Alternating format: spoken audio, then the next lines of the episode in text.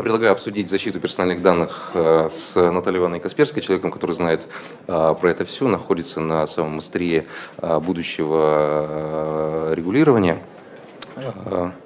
Наталья Ивановна, Вы меня странно представили. Я к регуляторам не имею отношения. Давайте а, не будем. Я просто хорошо. скромный бизнесмен. Да. Так, тихо я, там. А, меня зовут На Павел. обочине где-то подвязать. Хорошо. А, меня зовут Павел, а, газета «Ведомости». А, Наталья Ивановна, я хотел бы а, откатиться на два года назад и напомнить вам про один диалог, который состоялся 22 декабря 2015 года. Да, был я там, беседовал Ваш, с одним человеком. Ваши слова. Вы знаете, что интернет, помимо того, что это хорошая среда, еще и создает фантастические возможности для общения и сбора любой информации из граждан, а именно информация о перемещениях, контактных политических пристрастиях, уровнях дохода, привычках, круге друзей, высказываниях и прочем. И эта информация кладезь знаний для того, чтобы различным образом влиять или манипулировать людьми, что, собственно, и делается. Мы это видим. То есть создается целый класс новых информационных угроз. На мой взгляд, эти данные о гражданах нашей страны, э, причем они не персональные, я бы назвала их личными данными, а, потому что это более широкая сфера. Их необходимо как-то законодательно регламентировать, потому что это некие недра. Однако свои информационные недра мы спокойно отдаем иностранным компаниям, точнее, они их выкачивают, и нет никакого регламентирующего закона. Собеседник. Э, у нас же есть закон, который обязывает персональные данные переносить на территорию России. Вы отвечаете. Персональные данные, но не личные. А информация о перемещении персональными данными не является. Собеседник. Согласен. Информация о контактах тоже, а вот эта информация самая важная. И мне кажется, что здесь нужно регламентировать использование этих личных данных любыми организациями, не только иностранными, а любыми. Наталья Ивановна, а вы не напомните, с кем состоялся этот диалог? Да, человек по имени Владимир Владимирович. Э, мы с ним встречались действительно в декабре 2015 года, и это была одна из тем, которые я затрагивала. А, заметим себе, что с тех пор э, немного, к сожалению, изменилось к лучшему. То есть регуляторные законы так и не появились. Сначала была некая рабочая группа создана по итогам. Этот, собственно, диалог, он происходил на э, форуме «Интернет-экономика», а, и он предполагал, что потом будут созданы некие группы, по которым будет вестись работа там по разным направлениям. В частности, э, меня почему-то поставили руководить группой по э, государственным услугам, хотя к этому довольно мало имело отношения, но вот как раз личные данные туда отнесли. Значит, у нас заняло примерно 9 месяцев дискутировать с разными регуляторными органами, что такое личные данные, что такое персональные данные. И что же это? Да, потому что Минсвязи, например, поначалу придерживалась позиции, что личные э, данные, собираемые из граждан всякими устройствами, это и есть персональные данные, ничего не регулировать не надо. Я говорю, ну тогда у нас тяжелая ситуация, потому что получается, что все абсолютно без исключения нарушают закон. И тогда мы тут вообще все должны закрыть, и как бы как вот э, с этим быть. Потом, значит, в итоге мы пришли к некоторым формулировкам, даже появилось понятие больших пользовательских данных, то есть вот есть большие данные, да, которые выкачиваются, есть большие пользовательские данные, уточненные данные, то есть это данные, которые собираются с людей э, различными информационными технологиями и которые позволяют однозначно идентифицировать человека при желании.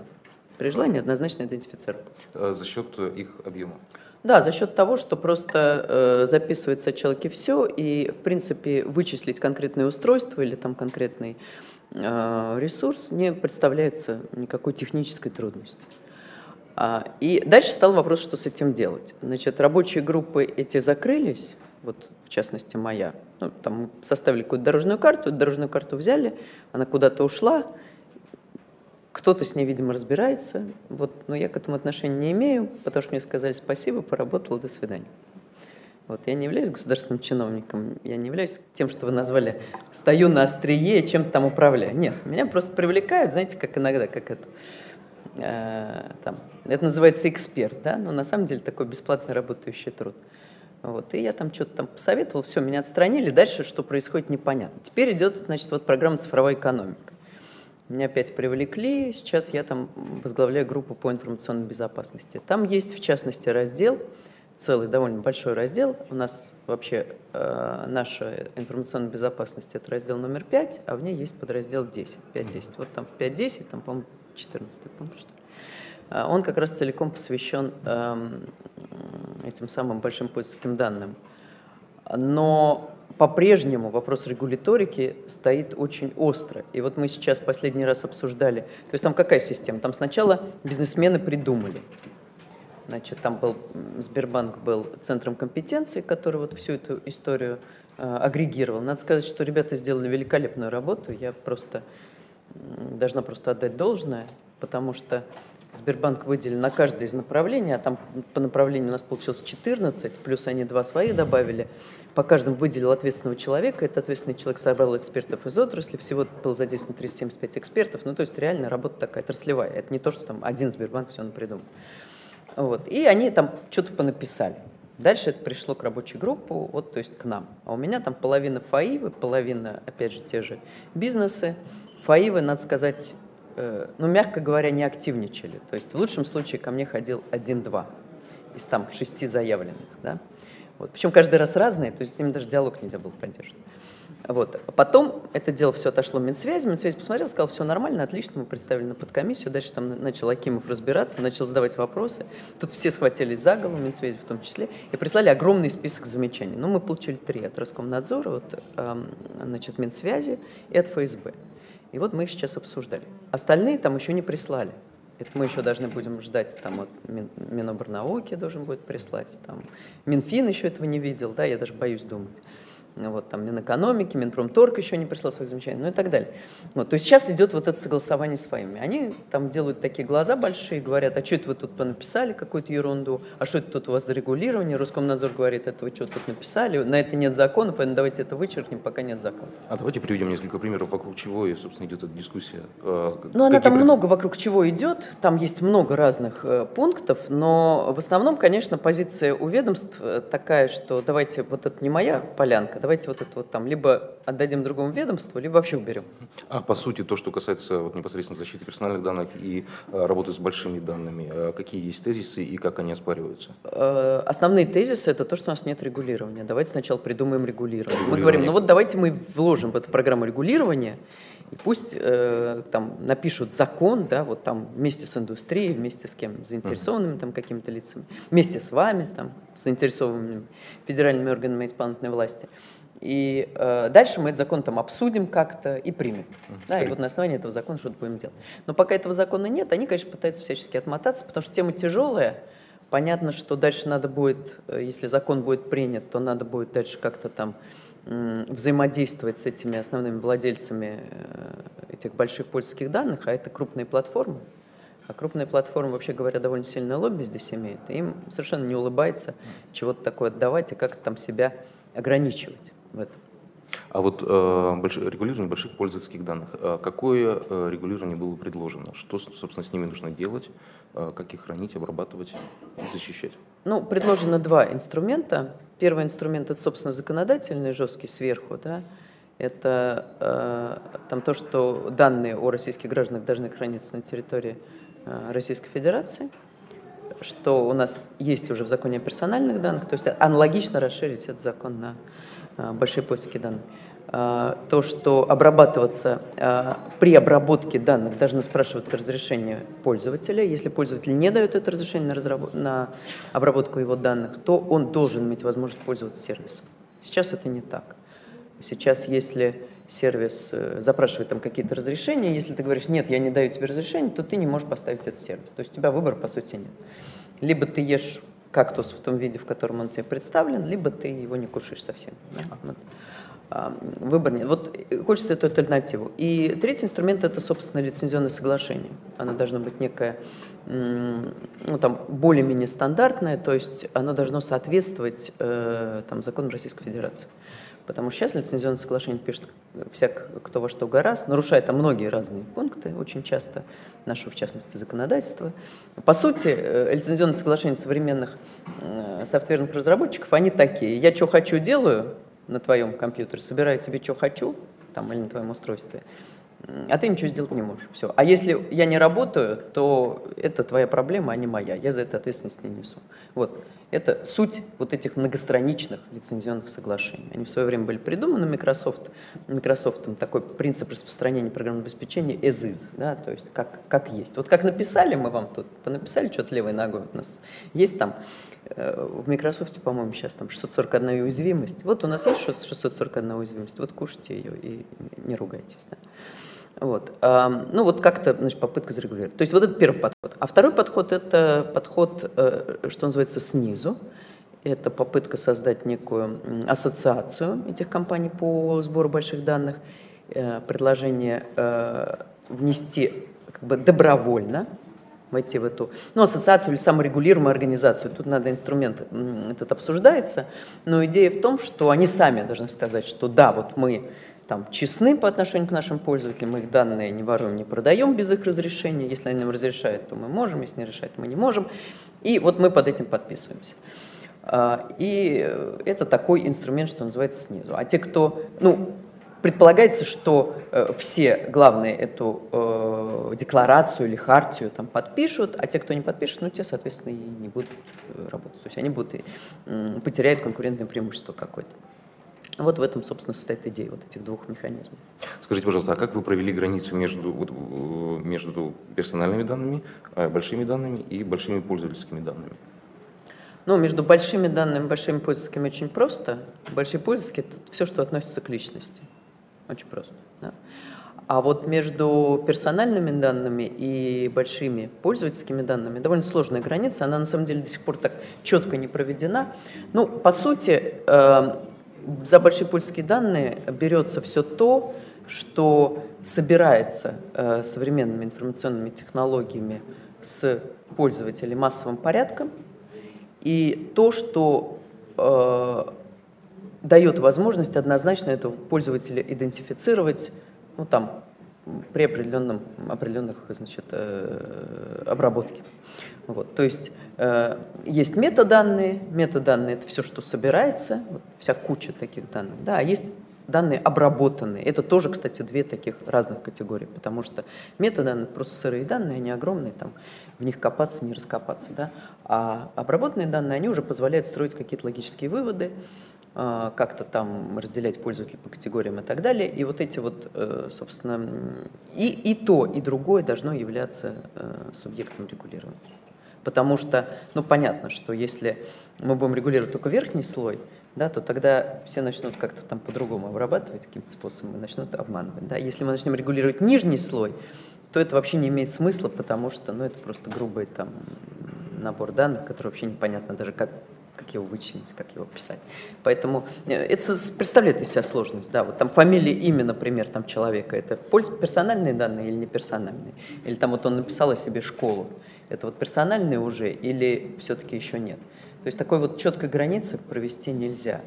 Но э, все-таки э, пока вот то, то, на чем сходится консенсус, ну, основных таких органов, за это отвечающих, и экспертного сообщества, пока э, сходится на том, что то, что э, однозначно идентифицирует человека прямым образом, то есть вот мы смотрим на это и знаем, ага, вот это Наталья Касперская, вот она там работает там инфовоч там 10 лет, вот она там до этого была в лаборатории Касперского, вот она сейчас сидит, разговаривает с Павлом Кантышевым, значит, это, наверное, Наталья Касперская, да, вот ее можно однозначно идентифицировать.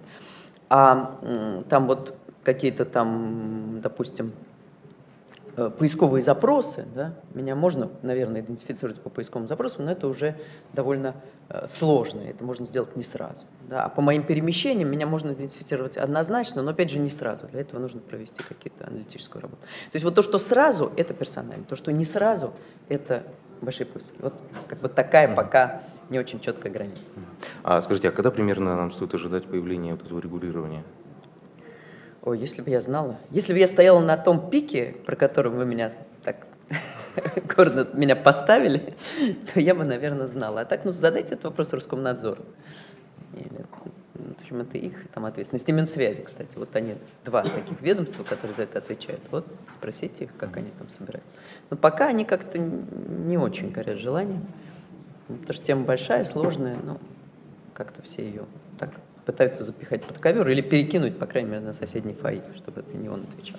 Но там же был достаточно четкий график э, подготовки этих планов мероприятий и так далее. Этот Ну, график вот уже поехал. В цифровой экономике. Да. Ну, он уже поехал, во-первых, да, потому что там была очень странная какая-то идея, что мы за два месяца должны написать цифровую экономику. Вот если меня спросите, зачем мы должны написать за два месяца, а не за полгода, то я не смогу ответить на этот вопрос. Потому что, ну, на мой взгляд, это с самого начала была абсолютная утопия. Ну, понимаете, да, вот, допустим, наша, только наша программа «Информационная безопасность» — это 167 страниц, только описание мероприятий. Еще 160 страниц описания бюджета к этим мероприятиям.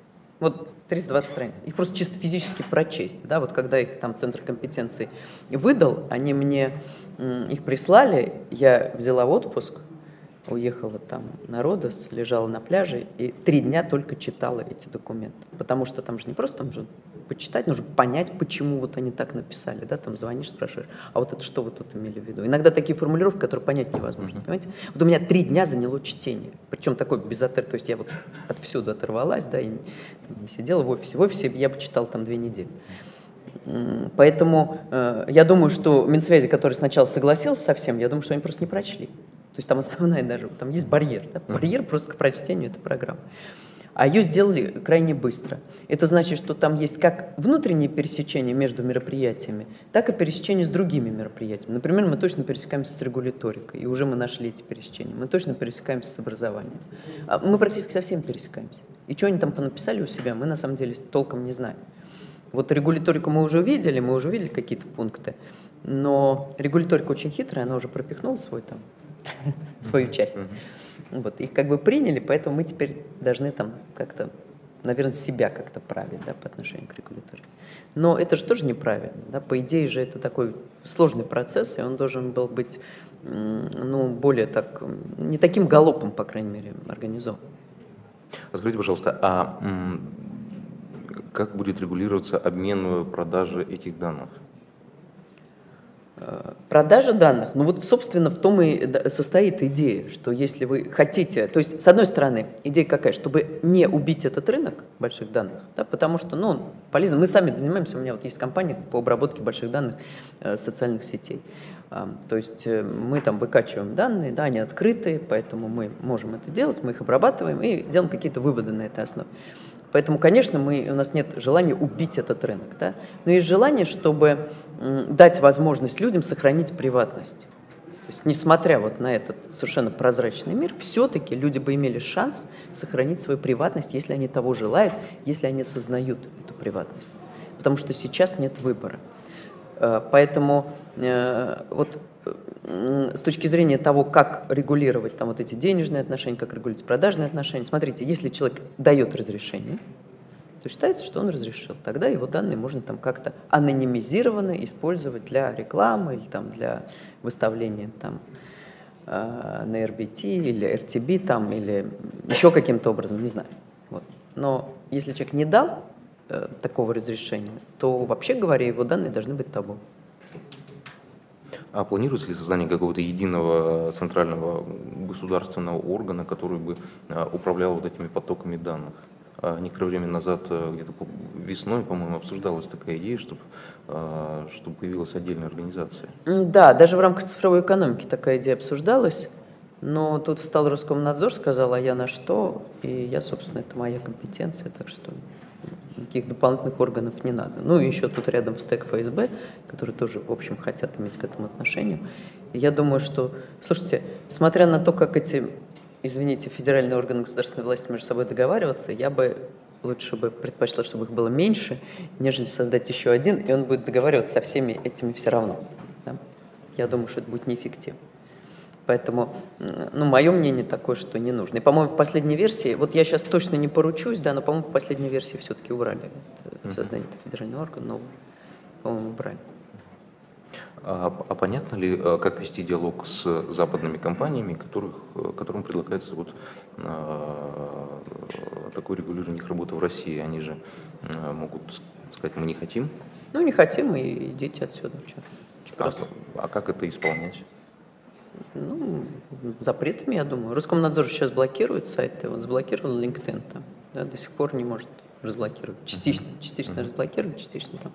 У меня, например, не работает очень часто. То есть я думаю, что...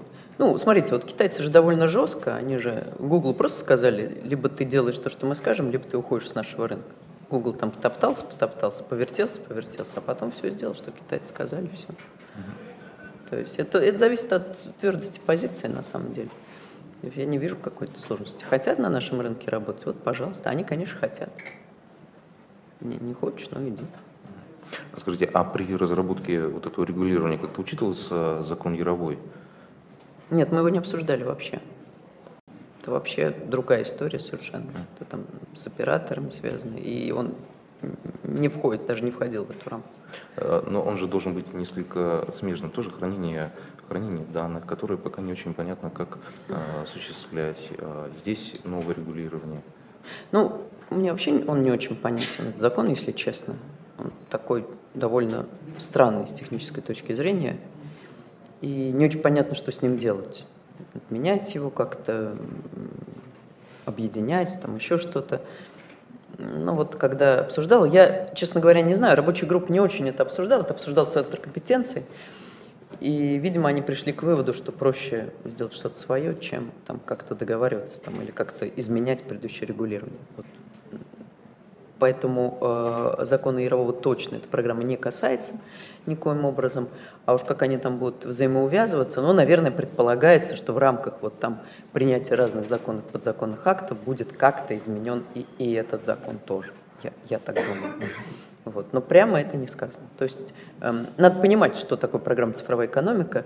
Это, по сути, план, да? дорожная карта. То есть, там, например, хотим мы изменить законодательство, значит, мы не можем написать, что мы будем изменять законодательство таким-то образом, а мы пишем, первое, провести исследование на тему, как нужно изменить.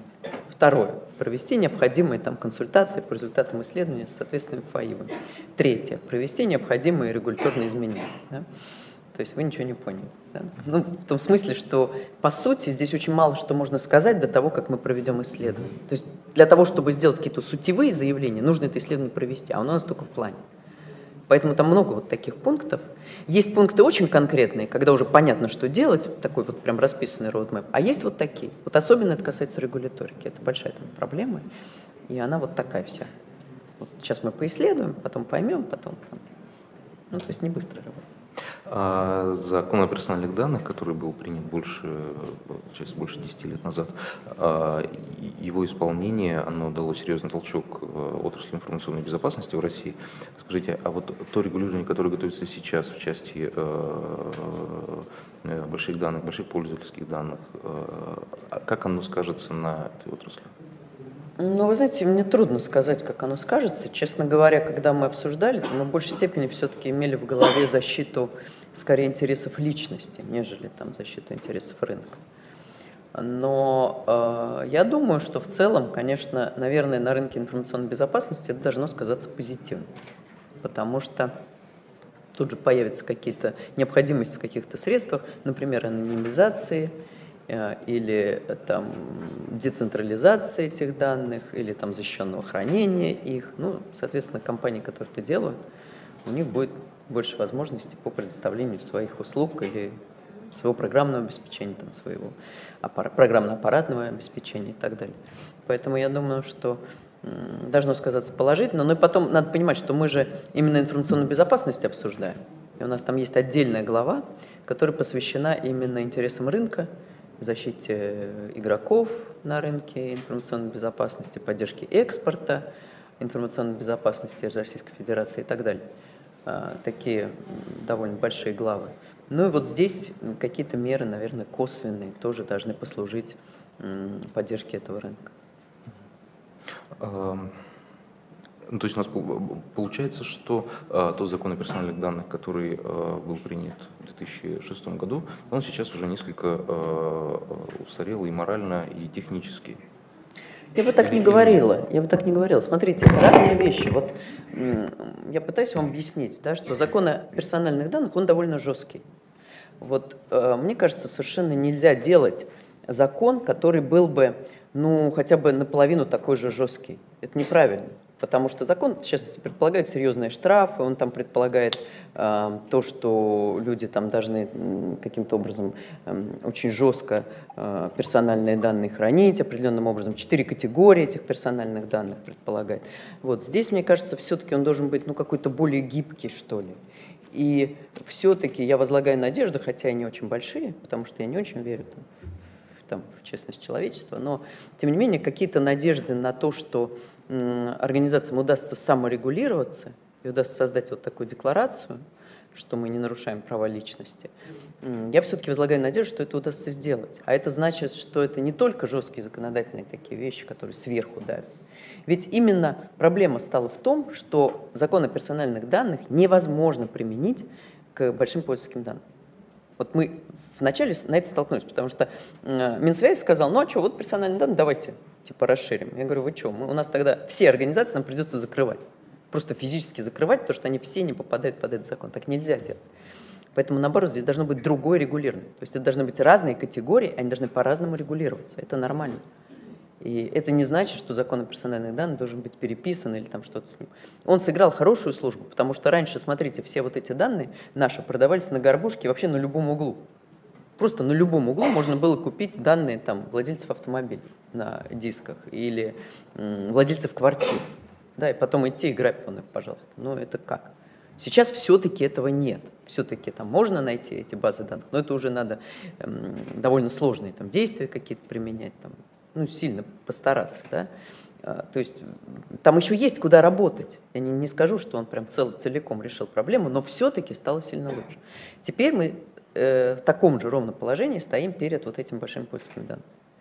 Сначала он будет закон, он, скорее всего, будет негодный, потом его будут корректировать. Ведь вот на персональные данные вот этот закон, его действительно в 2006 году первый приняли, он был совершенно негодный. Он был какой-то совершенно там сумасшедший. Его корректировали, я не знаю сколько, бесчисленное количество раз. И сейчас он уже вполне себе приличный стал, то есть уже живой закон, нормально работает. А здесь будут э, какие-то пилотные зоны, где попробуют новое регулирование? И, э, ну, я надеюсь, да. Я, я, я думаю, что, конечно, так и надо сделать. Конечно. Потому что наверняка мы наткнемся на какие-нибудь виллы, на которые мы, о которых мы даже сейчас не подозреваем. А э, каких позиций, примерно, придерживаются операторы связи? Ну, честно говоря, операторы связи особо не, выдер... не высказывались э, на эту тему. И более того, здесь же речь не идет об операторах связи конкретно. Здесь uh-huh. в большей степени идет речь о компаниях, собирающих так называемую бигдату. Это компании, это в основном платформы различного рода. Это Google, это там Apple, это различные приложения э, на смартфонах, андроидах, это там различные счетчики. То есть это в основном вот эти софтверщики все-таки к операторам это отношение не имеет. Оператор пусть там закон регулирует как пусть они там с ним борются или, я не знаю, не борются. Это вообще не, не очень моя тема, я не очень понимаю, как устроен оператор, поэтому меня не мучит. А у, а у банков тоже, получается, какой-то особой позиции нет? Ну, у банков на самом деле, смотрите, с банками там все понятно, банки просто прям подчиняют закон о персональных данных и все у них, эм, если только мы не ведем речь о финтех-организациях, которые именно пытаются там чего-то как-то монетизировать своих клиентов, подсаживая их на какие-то сервисы, то банки, в принципе, к этому делу отношения не имеют. Финтех-организации, да, но финтех-организации, ну, как я сказал, да, у них есть определенный софт, этот софт собирает чего-то, но это чего-то должно быть срегулировано, вот и все.